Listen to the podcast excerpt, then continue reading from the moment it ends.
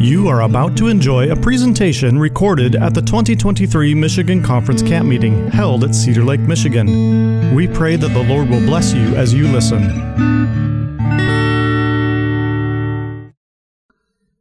Father in heaven, we come before you. We recognize that we're little children.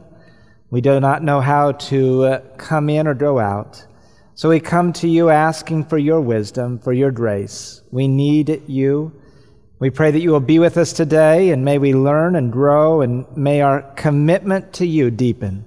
And we thank you. In Jesus' name, amen. All right, so uh, we looked at kind of the pivotal year of 1844 in this country and in the history of this world. We looked at that on Monday. Then yesterday, we looked more specifically at my journey, my experience, and my family's roots in the Latter day Saint movement and how that progressed and how the Lord led me out of that primarily through friendship evangelism. We'll unpack that more on Friday when we look at tips and ideas in reaching out to those in the Mormon faith. And so we're going to continue that, but we're also going to be looking at what I'm going to call a counterfeit movement. And so, uh, uh, in this counterfeit movement, the main idea that I want to be presenting is that the Mormon movement was a counterfeit, or is a counterfeit, to the remnant church. And I want to look at some of the reasons why I believe that. And then I also want to look at not just some of those reasons why, but uh, why I no longer am in that movement and why I believe we're a part of, uh, we need to be a part of the remnant church, what I believe is the remnant church, the Seventh day Adventist church. And uh, so, uh, um, as we look at that, I want to make some comparisons and some of the history to begin with. All right, so when we look at the history of Mormonism and when we compare it to the history of Adventism, we see some striking parallels here. And so I want to look at William Miller's experience of uh, the Advent movement in the United States and then look at how that parallels, how that corresponds uh, with Joseph Smith's experience as well. So, William Miller was significantly older than Joseph Smith, about 20 uh, some years older, was born in 1782. And of course, we're familiar with his life story, at least I hope we are. If we're not, we can read Great Controversy and lots of other uh, excellent resources in regard to that. He was raised in the church, and then in the War of 1812, he recognized that they had to have been saved by a providential hand. And so uh, after the War of 1812, as he was thinking about it, he was, gave his heart to the Lord and found that even though he had all these deistic reasons, he found that the Bible met the needs of his heart. It presented Jesus, and Jesus was what he needed in his life. And so that led to his conversion. And as he was converted, then he began to study. And as he studied, we know that the topic that particularly fascinated him, he had determined to go through the Bible without commentaries, just studying and comparing verse with verse in order to understand the Bible. And as he is studying, he comes to the conclusion, particularly from the book of Daniel, that Jesus is coming soon. At first, he begins to say in about 25 years or something like that. And then he pinpoints it down, first to 1843 and then later to 1844. And so in 1818, just two years after his conversion, he was convinced in his own personal study that Jesus was coming soon. Now, he wrote that out in an essay, first of all, in 1822. Now, he did not start to preach about it yet. He wasn't sharing, he just was writing out some of his thoughts. And so he wrote out some of his thoughts there uh, from the book of Daniel, from his evidences, from history, from scripture, and pointing to the fulfillment of the prophecy of Daniel 8:14 that Jesus was going to come, and of course, as he thought, going to cleanse the sanctuary of this earth with fire at his coming. And then in 1831, he first began to preach. And we know the famous story of how he wrestled with the Lord and uh, said that he wasn't going to go preach. And then he made an agreement with him that if he was asked to preach, if someone asked him, had never asked, nobody had asked this farmer to preach before, but if someone asked him, he would go share what he had been studying. And he had peace for about an hour, and then his nephew knocks on the door and says, We need someone to come and to preach. My father wants to know if you can share some of the things that you have been studying. And as the story goes, he goes out into that grove of trees and wrestles with the Lord for an hour before he surrenders and comes back and says, I will go. And so then he begins to share his uh, findings from Scripture. And as he does this, he begins to get more and more. And of course, the message begins to permeate through uh, the North Atlantic states. And then Josiah Himes comes on board and becomes, uh, there's a lot more publicity that goes along with this message until we culminate in 1844. And of course, he was disappointed then. It was the bitter disappointment of his life. And, but he was not, did not give lose heart that Jesus was coming. He always believed that Jesus was coming soon. He could not explain his disappointment. He could not explain why it didn't happen like he thought. But he was determined to live for today and believe that Jesus was going to be here very soon. And of course, William Miller then dies in 1849, not, as, not a Sabbath keeper, but a ardent believer in Jesus soon coming.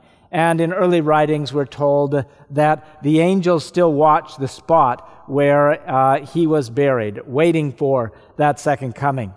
Now, this was William Miller, very Bible based, and uh, the Bible was, in fact, the major component. That was what he was preaching, that was what he was studying, that was what he was sharing. You can see uh, at the Center of Adventist Research, the, uh, at the basement in the library at Andrews University, the James White Library. They have uh, William Miller's uh, Bible there. And you can see how it's worn. You can see that the book of Daniel is probably where is the most worn. But after the book of Daniel, they point out that the Gospels are the second most worn part of his Bible. He was preaching Jesus and prophecy combined. And uh, that was a part of the power of the message. Now, Joseph Smith was born in 1805, and then he, we find in 1820 he has his first vision. As he was 14, he describes it later on of uh, the Jesus and the Father both appeared to him, and as he was struggling in his mind, what church should I join? And the answer they gave is, don't join any church because they're all wrong. And so uh, that was what began his quest. Notice that in 1818, William Miller is convinced of the second coming, the nearness of the second coming, from his studies of Scripture. In 1820, right around the same time, Joseph Smith's uh, visions begin. 1823, Angel Moroni's first visit to Joseph Smith. 1827, he is directed to and receives, according to the story, the golden plates from the hill Cumorah. Uh, there in New York.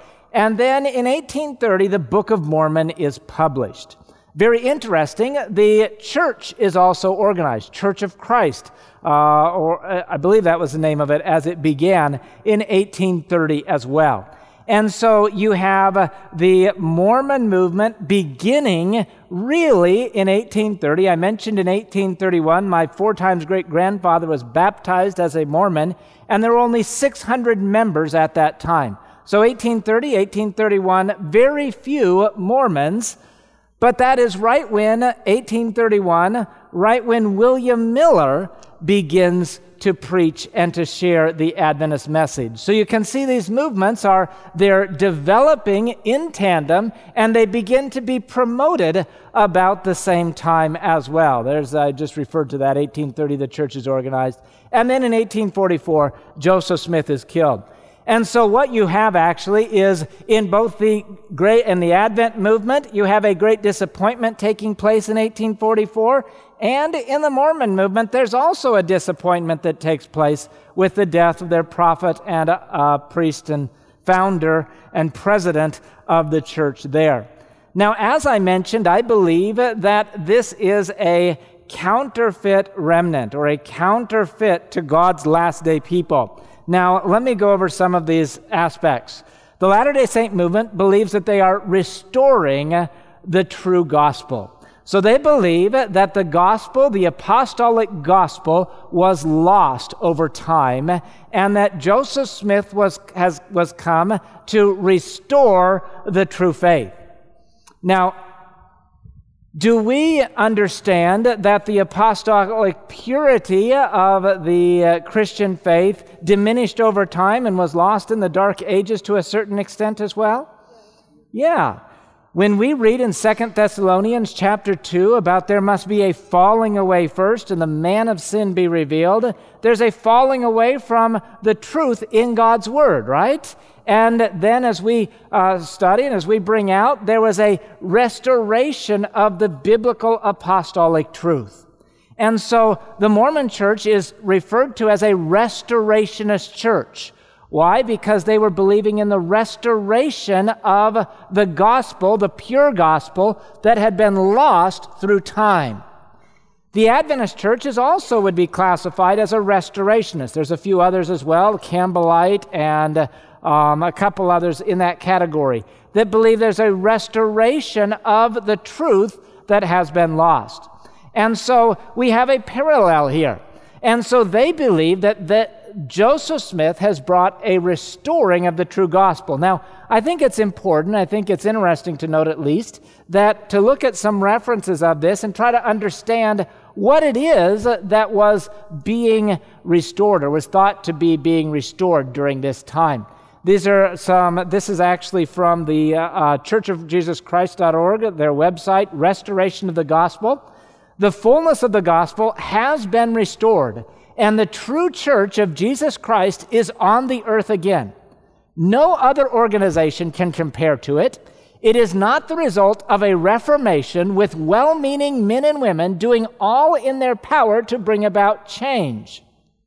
It is a restoration of the church established by Jesus Christ. It is the work of the Heavenly Father and His beloved Son. So they believe that their church is a restoration of the church of Jesus Christ, and it's not done by man. So what they're saying there is it's not like the Reformation, where Luther and Melanchthon and Knox and all these individuals came along and were discovering truth from the Bible and seeking to reform the church. No, they're saying what happened here is that wasn't good enough. Jesus came and restored the church personally through his messenger, through Joseph Smith. See another example of this? Almost every person, what is, now this is actually, what is the gospel as they understand it? And it's a little bit complicated. And I hope I'm not going to make it too complicated here. But um, what, what do, is the belief of the gospel and of salvation in the Latter day Saint movement? Well, notice this statement. This is also from their website. I'm using either uh, either official documents like the Book of Mormon or the Doctrine of Covenants or from their, their sources. So I want to be very fair to say what they are saying. Notice what it says Almost every person who has ever lived on the earth is assured salvation from the second death. So, what are they saying by this statement? Almost everyone is saved. Okay, that is what is being said. Not complete universalism, that is everyone being saved, but close to complete universalism. And so I remember being taught as a boy, not exactly this form, because this is a depiction for the uh, Latter day Saint church in Utah, not the church I was a part of. And notice they believe in a premortal existence, but you don't remember that, and you come to this earth. So they believe in the idea of an immortal soul, but most Christians believe in an immortal soul after you're born. They believe in an immortal soul before you're born and continuing afterward as well. So they believe that when someone is born, it's a spirit that is coming from another planet and is born here. And so there's birth, there's death, and they go to a spirit world afterward. Now, what is this spirit world? They're going to refer to 1 Peter chapter 3, where it talks about spirits in prison. So that's what they would believe is the spirit world after death, where you can um, grow, you have a second chance, so to speak. It's similar to purgatory, except there's other ways that you get out of the spirit world. So I'm sure that you have heard that the Mormon church practices baptism for the dead. And that is based primarily on a revelation from Joseph Smith. Uh, but it's, there's a verse that they'll use in 1 Corinthians 15. In fact, this entire paradigm is based on 1 Corinthians 13. I'll explain why as we get, as we get there. But the idea is that if you are baptized, if a living person is baptized for someone, proxy for the dead person, and that person's name is given, and they're baptized, that will help them to get out of the spirit world. That will help them to get out of the spirits in prison, uh, as according to my understanding. Now, I do. Th- this is a distinction the community of Christ, the RLDS that I was a part of, did not have baptisms for the dead and the temple rites. But this is where it, where it comes into. And then you have three kingdoms. And that's based, as Paul says in 1 Corinthians 15, that there's the glory, the celestial kingdom, and different things. So they kind of twist all of that. And so the celestial kingdom is the glory of the Son, the Father is there. The terrestrial kingdom is the glory of the moon, and uh, Jesus is there. And then the telestial kingdom, which is not in first, uh, well, none of it's really in 1 Corinthians 15, but that's an extra, even, uh, ex, even additional add on. Telestial kingdom is uh, the glory of the stars, and the prophets are there. And so there's these different levels of uh, celestial kingdoms that you can be a part of. And then notice that statement we read almost all will be saved from the second death. There's a few that go to outer darkness, that would be the devil, and those that are complete apostates from the true gospel. And so, someone that knows the true gospel of Mormonism and then leaves that. Now, you've probably heard the idea that Mormons believe that they can become gods. And so that is referred to as exaltation. Let me read a couple official statements here so that we can understand what is being talked about. Because, like I said, their view of the gospel is complicated. Most people are saved simply by Jesus' death. Then it depends which kingdom you get into based on what you do, essentially. But then there's the ultimate of exaltation, which is more specifically to the uh, the Utah based church that Brigham Young led. Um, but notice this is what it says Exaltation is eternal life, the kind of life God lives. He lives in great glory. He is perfect. He possesses all knowledge and all wisdom. He is the father of spirit children. He is a creator. We can become like our heavenly father. This is exaltation. So, this idea of exaltation, we can become like our Heavenly Father in virtually every area, is what it's saying. And so it's different, it's a different idea than uh, where Jesus says, Be therefore perfect, even as your Father in heaven is perfect. Uh, it's a different concept there because this is broader and in every aspect. This is based on the doctrine of covenants, which of course is where most of these doctrines come from. The Book of Mormon is not the primary source for doctrine. It's the primary source that is used in proselytizing, but is not really the have a lot of codified doctrine in it. It's these extra visions that have that. And Doctrine of Covenants, you can see the reference there. Then they shall be gods because they have no end. Therefore, they shall be from everlasting to everlasting because they continue. Then shall they be above all because all things are subject unto them. Then shall they be gods because they have all power, and the angels are subject unto them. And so, this idea that you'll become gods, exactly what that means or uh, how it's all parsed out, I can't say exactly. Another, another reference regarding exaltation. How do you become exalted? So remember, The gospel or salvation is through Jesus' death, almost all escape the second death just because Jesus died. But then there's these three kingdom levels, and based on what you do is where you end up. And then the ultimate celestial glory, you grow to become like God, the ultimate exaltation. So, how do you how do you experience this exaltation? To be exalted, we first must place our faith in Jesus Christ and then endure in that faith to the end of our lives. Our faith in him must be such that we repent of our sins and obey his commandments. Well, what does that mean? Well, there are required ordinances. First of all, you must be baptized. You must receive the laying on of hands to be confirmed a member of the Church of Jesus Christ and to receive the gift of the Holy Ghost. So, when I was baptized, when I was eight, I was baptized at a church camp out or something out in a lake. My grandfather baptized me. Probably the next week or a couple weeks later, the elders or priests or whatever they were of the church uh, they laid hands on me, they prayed for me in the service, and that I would receive the Holy Spirit. That was the confirmation uh, at that, uh, what they would understand. But then, brethren, or that is men, must receive the Melchizedek priesthood and magnify their callings in the priesthood. So there's a levels of priesthood. There's deacons and elders and uh, priest and high priest, and then there's the uh, council of 70 and 12 and all of these different levels of Melchizedek priesthood. But you have to be a part of the priesthood then to receive that exaltation.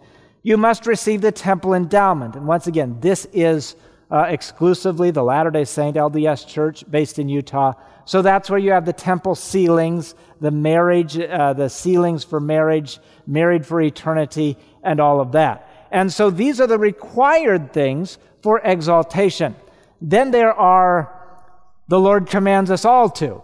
And uh, these are some of the things I say love God and our neighbors, keep the commandments, repent of our wrongdoings, search out our kindred dead, and receiving the save, receive the saving ordinances of the gospel for them. So, once again, that's saying you need to do genealogy.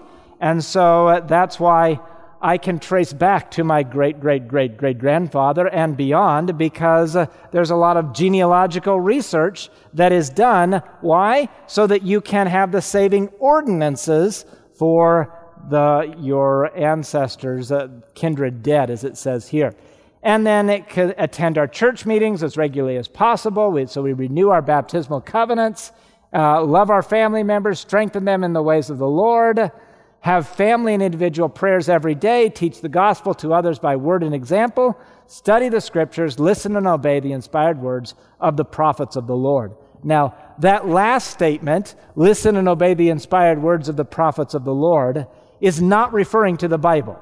That is referring to the ongoing lineage of prophets that Mormonism would have with, within. I can remember as a boy, the, uh, uh, the lay pastor of our church, priest, I don't know exactly what his level was, but he was the leader of the church. He was certainly one of the elders. And uh, he had a revelation from the Lord. And so he came one Sunday and he shared that revelation with us as a church. And I don't remember what the revelation was. I don't remember it being anything uh, revolutionary or anything like that, but he felt like he had that revelation. So everyone can continue to have these revelations, particularly those that are in the priesthood. So this believes that they're restoring the true gospel. Now, do we believe that we're, res- we're uh, restoring the true gospel as well? Yeah, in a totally different way, right? So, in a very different way, not through this supernatural manifestations, but through a study of the Bible and a restoration of what has been lost sight during the dark ages uh, of Bible truth. And so there's a similarity there. The Latter day Saint movement believes that they have the true gift of prophecy.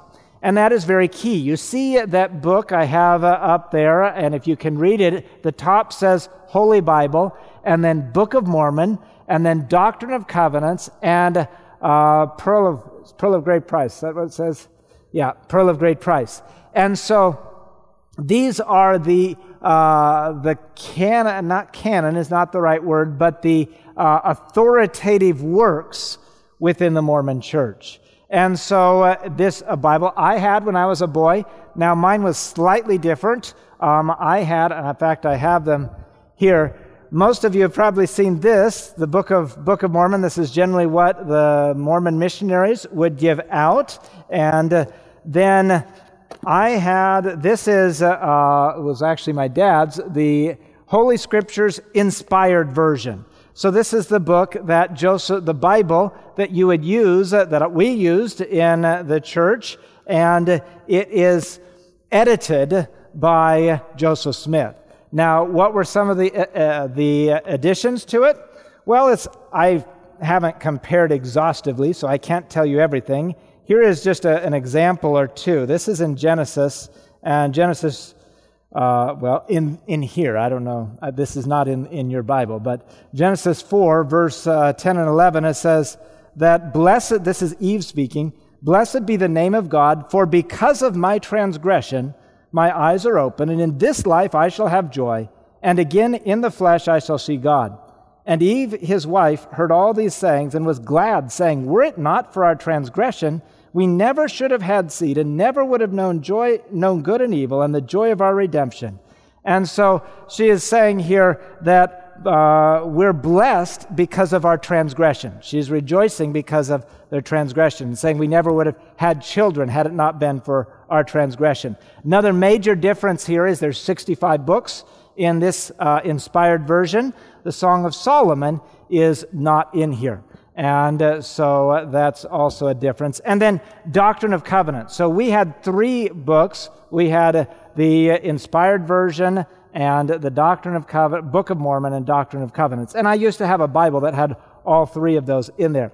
Consequently, I personally like to have a Bible that is just a Bible because uh, I don't like, because of that history, I don't like anything else mingled with the Bible. I want the Bible to stand on its own. Now, why do they believe this true gift of prophecy? Well, there's several reasons. For my in, in my case, it was simply what I grew up with and what was really kind of like a confession of your faith that took place very often. And so, how do you determine? Well, Doctrine of Covenants, uh, once again, and this is one of Joseph Smith's uh, additional teachings, but behold, I say unto you that your mind, you must study it out in your mind. Then you must ask me if it be right. And if it is right, I will cause that your bosom shall burn within you. Therefore you shall feel that it is right. And so this is why, if, if the missionaries come to your home and they give you a, a, a, Book of Mormon, they might even give you a reference to read, and they'll tell you to pray and see if this is uh, God's word to you, basically.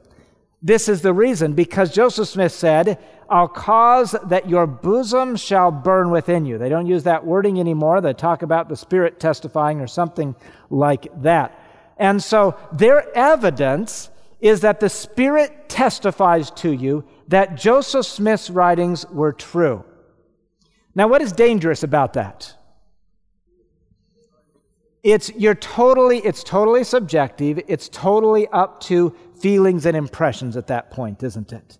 And so it's completely subjective. So that is primarily their evidence. Um, this is from one of the prophets uh, of the uh, of the church in utah the uh, salt lake branch. Mormonism but i think it's true.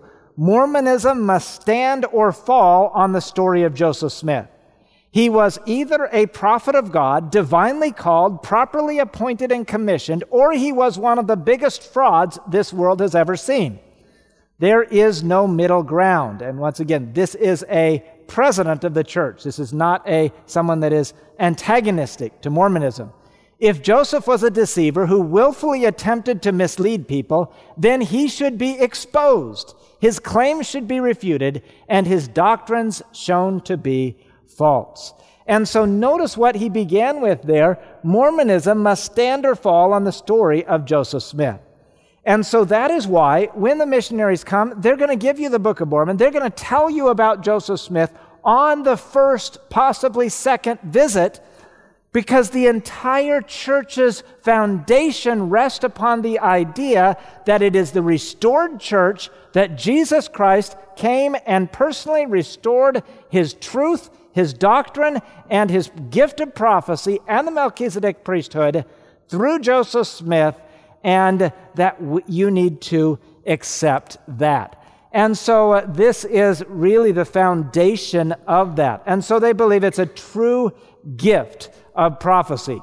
And I can remember, as I said, it would be like a statement of confession or a statement of belief that you're a firm believer in the writings of Joseph Smith. I can remember my great grandmother at her funeral. My grandfather is doing the funeral, and as he's doing the funeral, and he says, She was a firm believer in our three books the inspired version, the Book of Mormon, and the Doctrine of Covenants. And so that was like the confession of faith. That is really what your belief uh, and your assurance of the correctness of where you are stands upon is uh, whether you accept Joseph Smith or not. The Latter day Saint movement, then, of course, believes that they are the true church. Why do they believe that? Because it was the restored church. Doctrine of Covenants, the only true and living church upon the face of the whole earth. The church is true because it is the restored church. Fortunately, the gospel, priesthood, and correct organization were restored through Joseph Smith. Only in the Church of Jesus Christ of Latter day Saints can we receive the true teachings, essential ordinances, and opportunities to serve that help us return to Heavenly Father. So, what are, what are these saying? Well, what they're saying is that the Mormon movement is the true church because Joseph Smith was communicated to by the Father and Jesus, and they restored to him the true teaching that had been lost. And so, the official, I should have put this up, but the official wording is that the Bible is the Word of God as long as it is translated correctly. Now, there's not a problem with that statement. We explain the thief on the cross through the uh, comparing scripture with scripture. We'll go and we'll look at the original wordings and things like this. There's not a problem with that. But what does that mean? What that means is uh, the Bible is authoritative as long as it is does not conflict with Joseph Smith's teachings. And so I remember, and I, this might seem hard to believe, but I remember as a boy, people talking about, oh, there's so many mistakes in the Bible. So this is what you would say at church. Why? Because if there's mistakes in the Bible, there are no mistakes in the restored gospel in what Joseph Smith taught. And so it is of much higher authority. Obviously, if you claim to be able to edit the Bible, not translate it from anything, but just simply make additions to it or deletions to it, obviously you're claiming to be above the Bible. And so, in a in practicality, they accept the Bible. The missionaries will bring a King James version of the Bible to your home and they will read verses from it. But in reality, the Book of Mormon and the teachings of Joseph Smith and the continuing lineage of living prophets are of higher authority than the Bible. And so, if the Bible, Book of Mormon says it, if the Doctrine of Covenants teaches it, if the church has espoused it, it is of greater authority than the Bible. And so, consequently, you can share lots of things from the Bible, but until the Bible becomes your primary source of authority, it's going to be hard for them to break loose from this identity of Mormonism that they've been a part of. And so it is, uh, and so that Joseph Smith has restored the gospel. He's given the correct interpretation.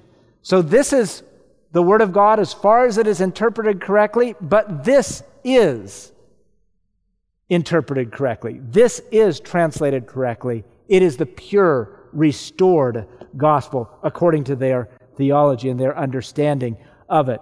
And so, what else is significant? Why else do they believe they're the true church? Because you have, a, and I, I, there's three different times, and I'm going to mix up some of the names, but Joseph Smith and Oliver Cowdery, I believe, uh, were ordained to the Aaronic priesthood.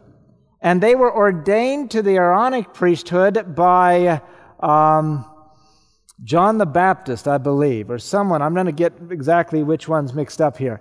And then you have them returning, and Peter and James and John ordain them and restore the Melchizedek priesthood.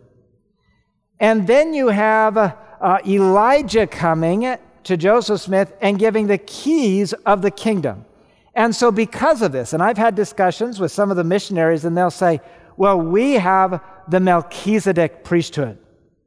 What does that mean? Joseph Smith was ordained by these heavenly illuminaries, and he ordained his, success, his uh, co workers, and they ordained others, and they ordained others. So now they have an apostolic succession, if you will, if you will not from Peter while he was on the earth, but rather from uh, Peter and James and John and Elijah and John the Baptist and these individuals that have been resurrected and have restored the kingdom.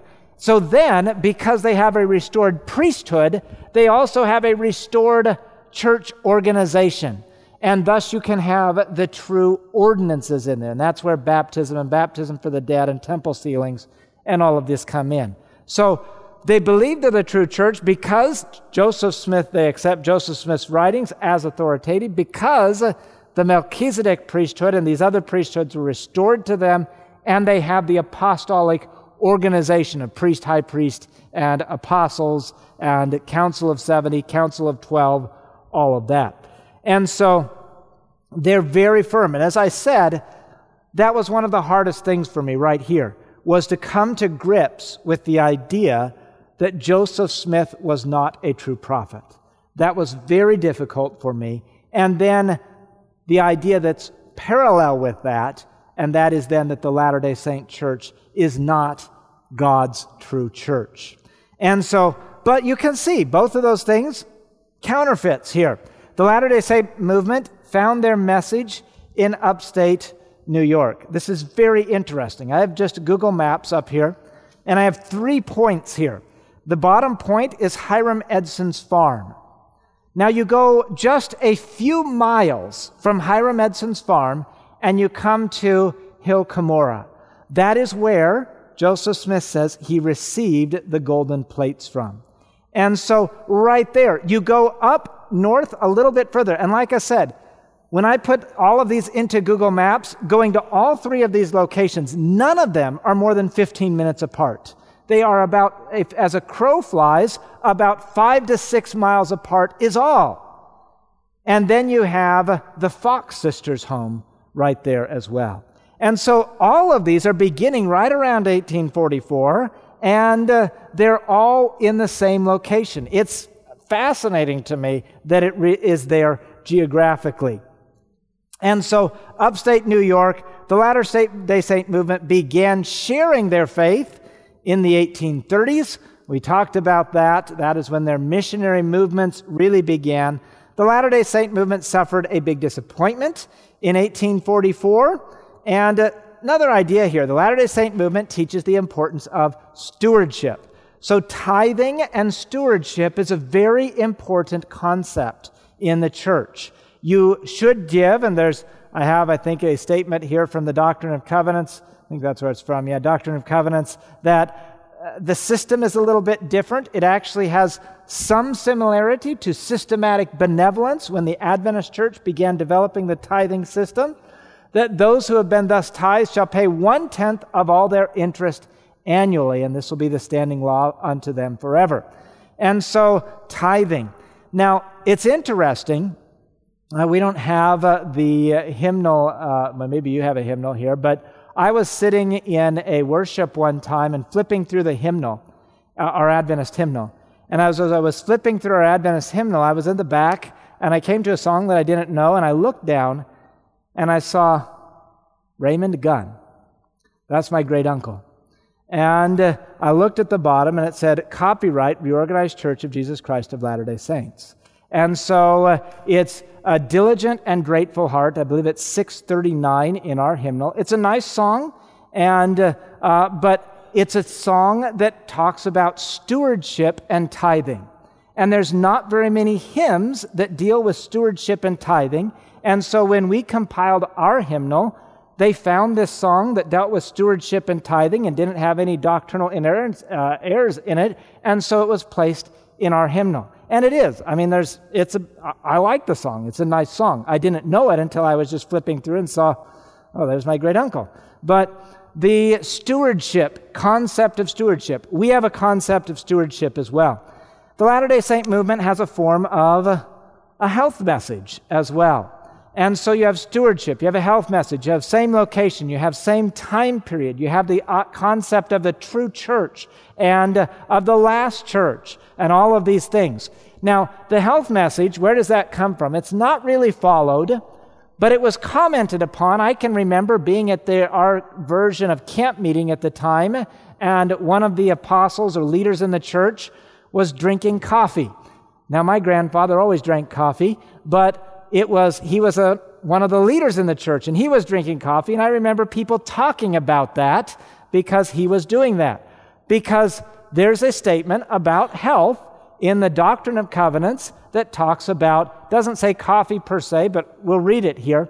It's two things. One is here's one on strong drinks are not for the belly so alcohol. Again tobacco is not for the body neither for the belly. It does say that it can be used medicinally and then it says, but again, hot drinks are not for the body or the belly. And that's understood to mean tea and coffee. So caffeine and alcohol and tobacco.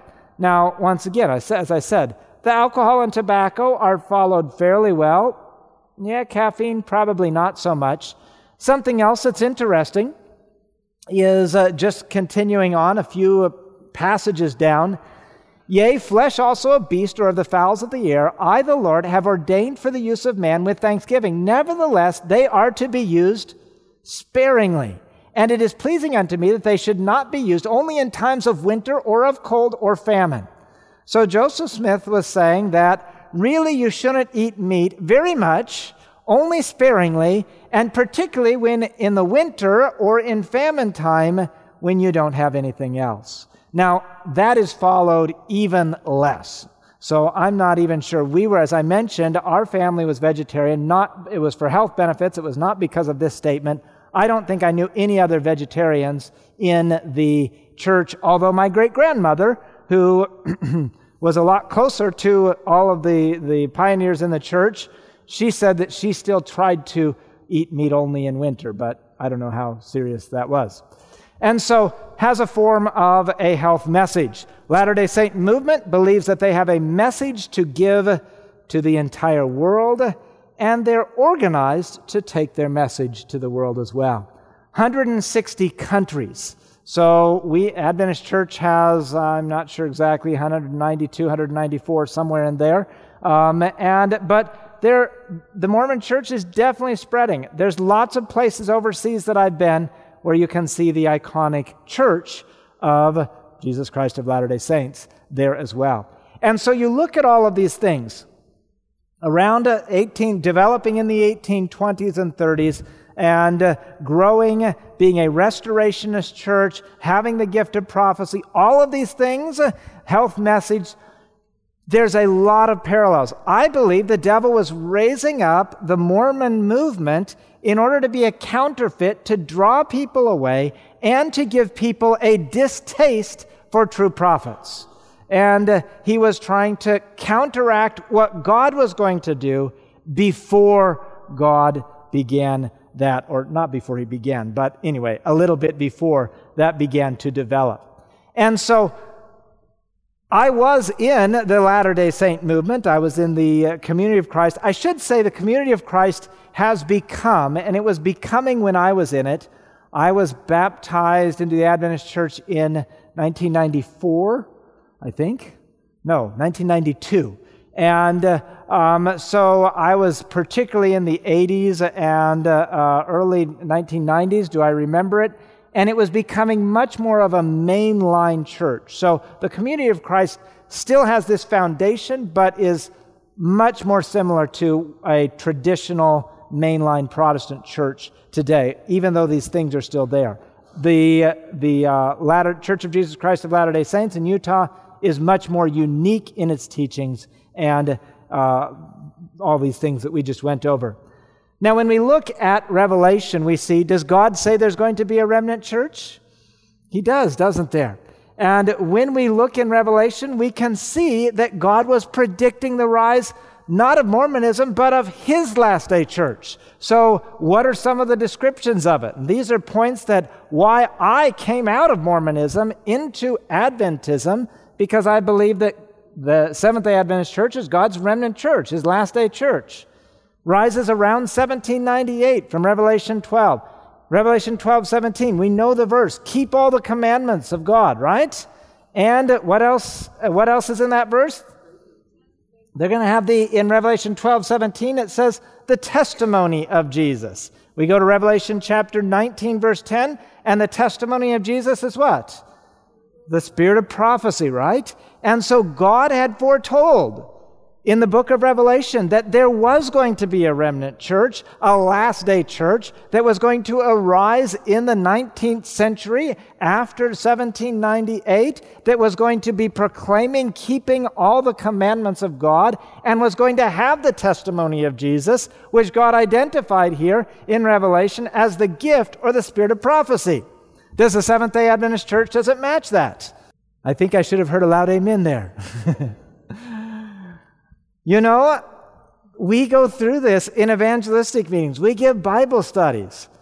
We can be confident of our faith. I had a church member one time and he said, Oh, you know what? Can you, the Mormon missionaries are coming over. Can you come over with me? I said, Sure. And so I got there a little bit before they did. And so I was sitting there on the couch with him and he said, Oh, he, he always had encounters with them. He was a maintenance person in an apartment complex or condo, condominium complex, and they would walk around. And he said they just walked up to him and said, Can we talk to you about Jesus Christ? And he said, Well, what could I say? Of course, I had to say yes. and uh, so I got there. I was sitting on, the, sitting on the couch. I had my Bible there right beside me. And uh, the missionary, I think there was only one that day for some reason, walked in and said, Oh, and he looked at me and says, Why do you have a Bible there? I said, Well, Russ, he, I mean, he invited me over and uh, uh you said you're going to have a Bible study or something, so I brought my Bible. And he's like, My faith does not depend on arguing the Bible. My faith is God testifying to me. You see that burning in the bosom that we quoted from, from Doctrine of Covenants?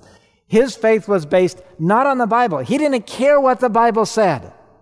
He did not come to study the Bible. He did not come to discuss the Bible. He came to try to share his authoritative restored scriptures to this uh, friend of mine.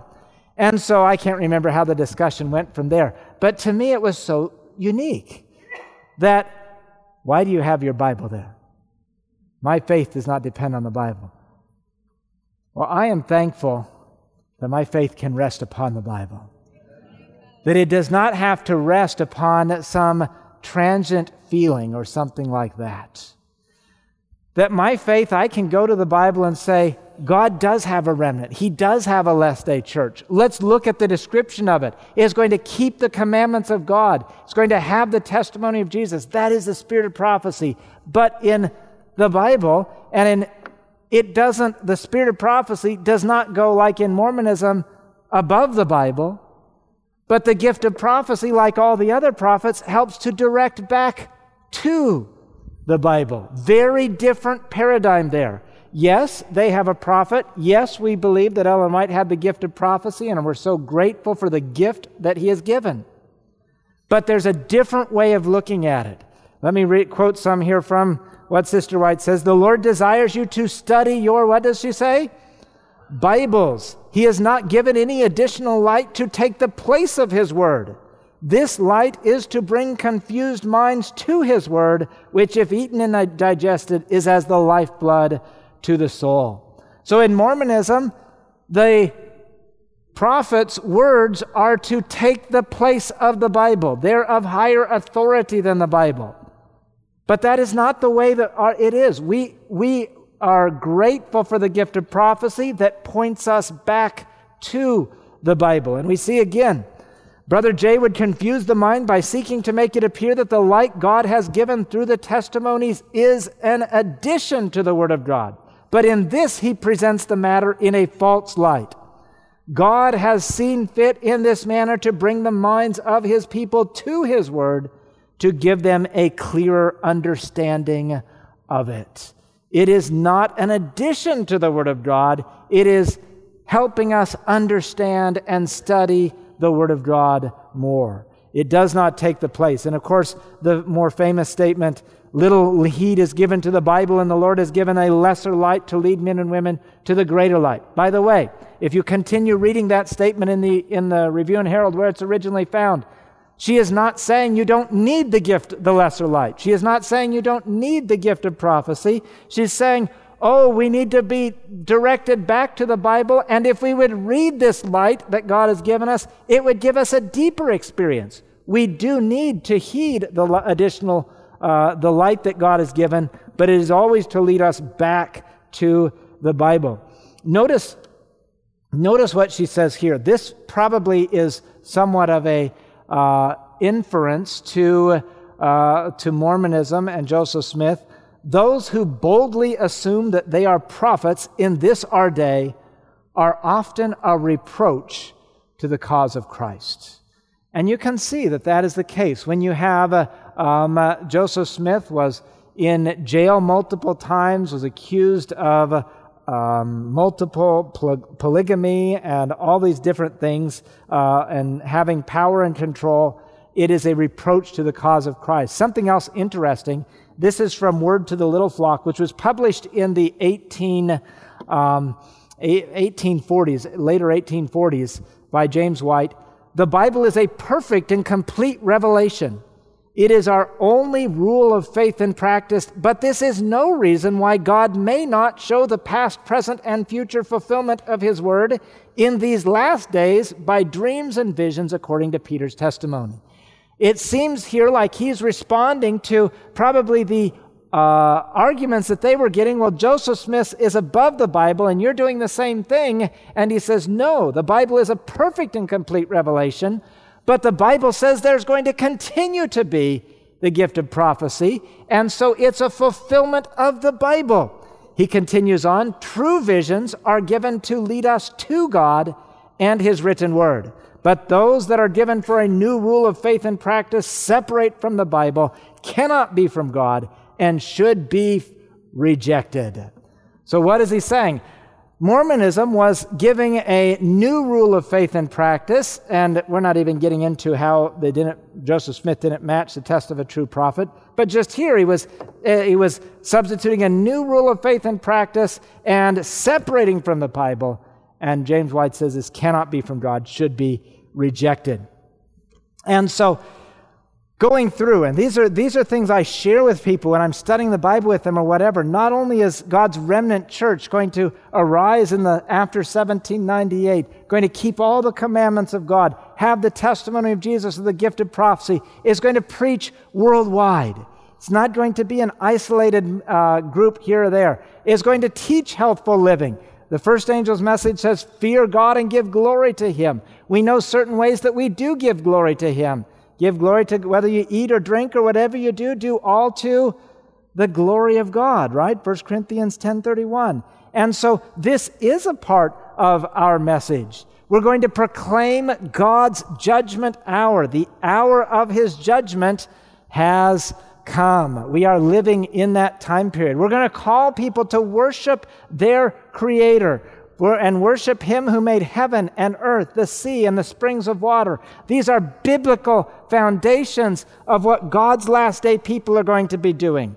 We don't need to rely upon a feeling or upon some evidence or something taking the place of the Word of God. This is what the Bible says.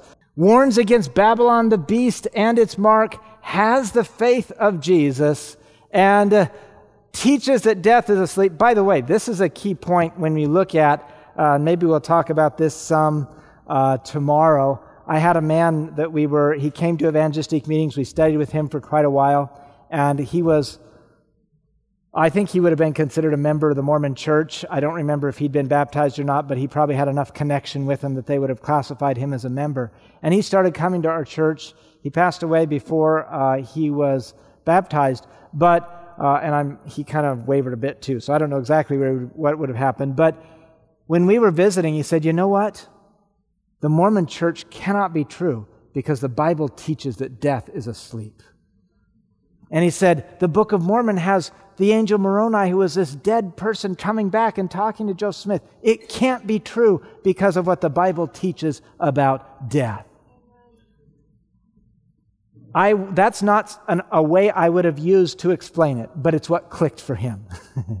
and uh, so, but it's an important part of our message and is looking for Jesus' soon return. From Revelation 12, 17, and Revelation 14, God has a remnant. And I'm so grateful that God has called me and is calling others into his remnant church. Not based on a feeling, not based on family tradition, but based on the Word of God. And we can stand firm for the Word of God. We have just, well, two minutes, couple minutes. Are there any questions briefly? Are the Mormons uh, mandatory to go uh, door to door? And have you, uh, as a Mormon in the past, gone yeah. door to door? Yeah, good question. So is it mandatory for, for Mormons to go door to door? And have I gone? So I was I left the church when I was about 13, was baptized as an Adventist when I was 14. So that was younger than when you would go on a mission. The the church I was a part, Community of Christ, did not do those missions like that. So and so I probably wouldn't have done it like that anyway. The other aspect is it mandatory? It's not mandatory. But remember, we talked about exaltation, about becoming like God? You have to have these sealings and these rites and things like this. And so, if you want to experience some of those and you're an able bodied young person, then you need to go on a proselytizing mission and then you can experience these so it advances your path to exaltation and the celestial kingdom. So, not mandatory, but high inducements held out because of it. All right, one more. Is it is it true that uh, uh, um, a person attending the Mormon, Mormon church cannot step into the temple of another denomination? Like, cannot come to your church? It's forbidden for them to attend your house of worship, or is that uh, Jehovah Witnesses? So I don't believe that it's forbidden to go into another church. Um, it is you would not normally partake of communion with another church. Uh, at least that's my recollection um, of what you shouldn't do. I remember that because when I was in Boy Scouts and we had communion service and everybody was there, um, I didn't take of it. It seemed strange to me. Um, I still wouldn't, but uh, the I didn't partake of it then. And the church, my Sunday school teacher at least thought that was the correct thing to do. So you wouldn't partake of communion. Um, and so, but I don't know if there's a forbidding of going to another church. Now, it is true that we, unless you're initiated, you cannot go into the temple, their temples. And so you have to have, and I don't remember or know all of the details of what allows a person, uninitiated person, to go into one of the temples, but you can't go in unless you are a Mormon of some and have a certain ranking uh, within that. All right, so I'm happy to have any other questions, but our time is up for right now. The, the point I want to leave with you is that God has a remnant church. And we can know his remnant church based on his word. And his word identifies his remnant. It's not feeling. The devil has brought up counterfeits. We don't have to be deceived by those counterfeits. We can try to help people come out of those counterfeits to the Word of God and proclaim God's last day message as part of His remnant. And I'm so thankful that God brought me out of darkness into His marvelous light. Let's pray together. Father in heaven, we're grateful for your love and kindness. We thank you that you draw us. And Lord, we pray that you will help us to be active proponents of your word, of your message. You've given us a message for these last days. And we pray that you will help us to share that message with others and help us to share the firm faith that we have on your word and a knowledge of you. And we pray for those that are in the Mormon movement. We know there are many honest people there. We pray that you will draw them and that they will be led to you and to your truth. And we thank you in Jesus' name. Amen. To listen to more of these presentations, you may visit the audio archives at misda.org slash audio 2023 or search for Michigan Conference Camp Meeting wherever you get your podcast.